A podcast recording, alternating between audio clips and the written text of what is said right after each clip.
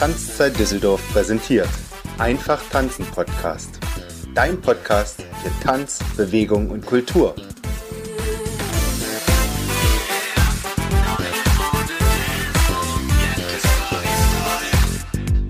Herzlich willkommen beim Einfach tanzen Podcast.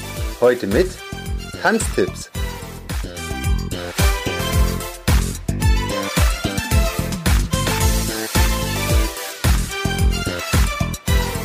Herzlich willkommen zur zweiten Folge vom Einfach tanzen Podcast. Schön, dass du mit dabei bist, dass du mit hörst. Ich möchte dir heute noch fünf Schritte erzählen, die ich empfehle zu tun, wenn du deinen richtigen Kurs bzw. deine richtige Kursstunde, deinen richtigen Tanzkurs gefunden hast.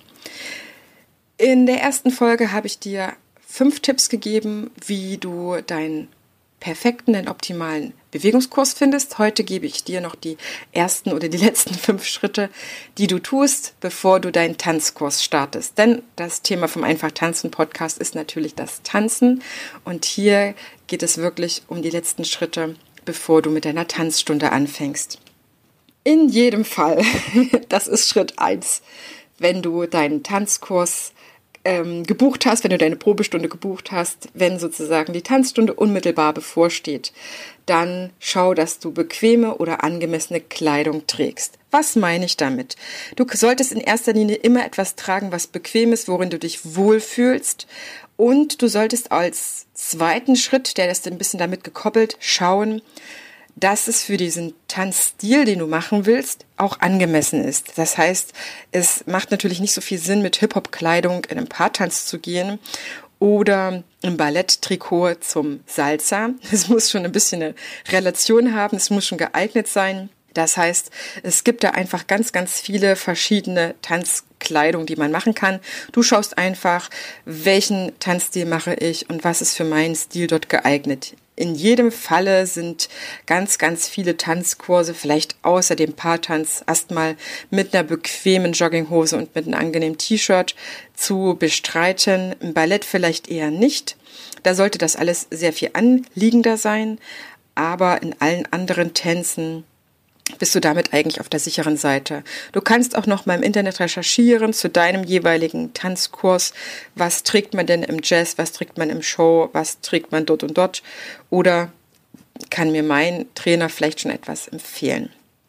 Mein Tipp an sich hier noch ganz konkret ist, check mal, ob du nach dem Tanzkurs auch dort duschen kannst. Denn wenn man gut verschwitzt ist, ist es natürlich eine angenehme Sache, gerade jetzt im Sommer, wo es doch ein bisschen heißer wird, dass man dann sich einfach auch danach abduschen kann.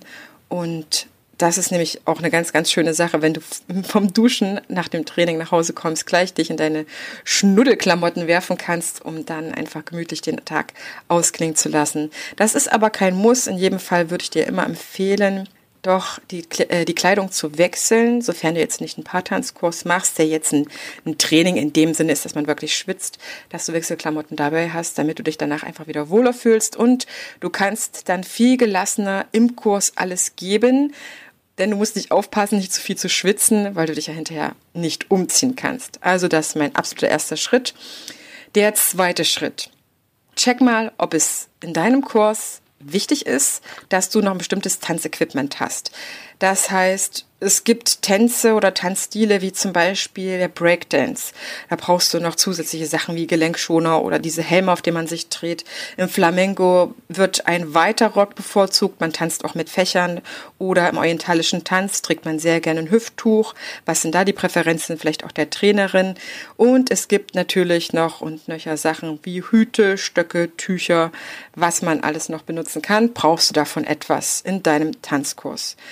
Mein Tipp an dich ist hier, check einfach mal ab, was in der Tanzkursbeschreibung steht oder vielleicht auch in der Willkommens-E-Mail, die du hoffentlich zugeschickt bekommen hast von deiner Tanzschule. Der dritte Schritt ist ganz, ganz, ganz wichtig. Du solltest das passende Schuhwerk haben. Jetzt ist es so eine Sache mit Schuhwerk an sich. Viele Tänze lassen sich auch einfach barfuß machen, doch in manchen Tanzstilen ist es einfach günstiger, doch das richtige Schuhwerk zu haben. Hip-Hop finde ich zum Beispiel immer sinnvoller, mit festeren Schuhen zu haben. Natürlich kann man da gucken, ob man dann einen Sneaker nimmt, der eine geteilte Sohle hat, oder einen ganz, ganz leichten Schuh, der trotzdem sehr flexibel ist. Ähm, Im Ballett lässt sich wahrscheinlich auch nicht äh, barfuß immer machen. Dann rutscht man einfach viel zu wenig über den Boden. Also schau einfach mal, ist es etwas, wo du barfuß tanzen kannst oder brauchst du doch einen Schuh? Um einfach so gut wie möglich dort mitmachen zu können. Es gibt ganz, ganz viele verschiedene Schuhe. Ich werde dir dazu auch noch mal einen Blogpost machen oder ein Video mal schauen, damit man einfach mal einen Überblick hat, was geht und wo es die guten Schuhe gibt. Das findest du in meinem Blogpost zu diesen Tipps hier, wie du sozusagen dich auf deine Tanzstunde vorbereitest. Also ganz, ganz wichtig, was trage ich für Schuhe? Denn auch mit den Schuhen steht und fällt ganz oft die Qualität, wie du deinen Tanzkurs machen kannst. Umso geeignetere Schuhe du anhast, umso besseren Halt hast du, auf dem Boden und umso besser kannst du dich auch dem Kurs, sage ich mal, hingeben, dich öffnen, weil dein Körper optimal sich bewegen kann und nicht gehemmt wird, weil irgendein Schuh nicht sitzt oder weil es nicht richtig rutscht oder weil es sich einfach nicht gut anfühlt. Ja, dann sind wir auch schon bei Schritt 4. Ich würde dir ganz sehr empfehlen, eine Sporttasche oder einen Sportbeutel, ist ja egal, mitzunehmen, zu packen, wo du in jedem Fall noch allen möglichen anderen Kram reinpacken kannst, wie ein Handtuch, falls du eben duschen kannst, oder ein kleines Handtuch, was du sozusagen wenn du gut verschwitzt bist oder wenn es wärmer ist, dich einfach immer noch mal zwischendrin abtrocknen kannst. Das machen viel, viel mehr, als du denkst. Es ist wirklich so immer, es ist immer besser, man hat es mit, als äh, wenn man es nicht mit hat, weil so an den Trainingsklamotten, an einem T-Shirt abzutrocknen, das ist einfach auch keine schöne Sache, denn es macht das T-Shirt einfach nur noch nasser. Ja, bei manchen Männern sieht es vielleicht cool aus, wenn sie dann ihren Sixpack drunter haben und dann einfach ihr groß T-Shirt einmal übers Gesicht ziehen. Habe ich auch schon gesehen. Bei manchen sieht es sexy aus, aber äh, im Grunde ist es doch einfach ähm, nicht so praktisch. Genau, pack da einfach auch ein Deo rein. Denk an eine Trinkflasche. Hier kann ich dir beim Trinken ganz, ganz sehr empfehlen. Das ist mein Tipp hier nochmal dass du nichts mit Kohlensäure mitnimmst. Warum? Weil Kohlensäure, es sagt ja schon, ist Säure drin. Das ist nicht gut für den Körper und schon gar nicht für die Muskeln. Die Muskeln können dann einfach noch viel schneller übersäuern. Es ist nichts, was der Körper, der gerade aktiv ist, der gerade stark durchblutet wird, im Körper wirklich braucht. Genau. Wenn du lange Haare hast, dann pack dir noch ein Haargummi rein, vielleicht sowas wie Schweißbänder, extra Socken. Ich würde immer Kleingeld mitnehmen. Man weiß nicht, ob man irgendwo einen Riegel kaufen will oder ob man noch eine CD kriegt, was auch immer. Pack dir da einen Power-Snack-Riegel rein, ein Spinnschloss, was auch immer da vor Ort äh, wieder die Gegebenheiten sind, ob man da was verschließen kann, will oder muss. Und wenn du das Ganze rechtzeitig packst, das heißt nicht eine Stunde oder eine halbe Stunde vor deinem Kurs, wo du losflitzen musst, dann ist das noch eine viel geilere Sache. Pack diese Tasche rechtzeitig und pack sie gleich, nachdem du vom Training gekommen bist, vom Kurs gekommen bist, äh, pack sie wieder um, mach wieder alles frisch, damit das einfach dastehen kann oder du kannst es im Auto mitnehmen oder du kannst es auf Arbeit haben, dass du es immer bei dir hast und es immer fertig ist. So, mein allerletzter Schritt, den ich an deiner Stelle gehen würde oder was ich auch immer gemacht habe, ist rechtzeitig vom Kurs da zu sein.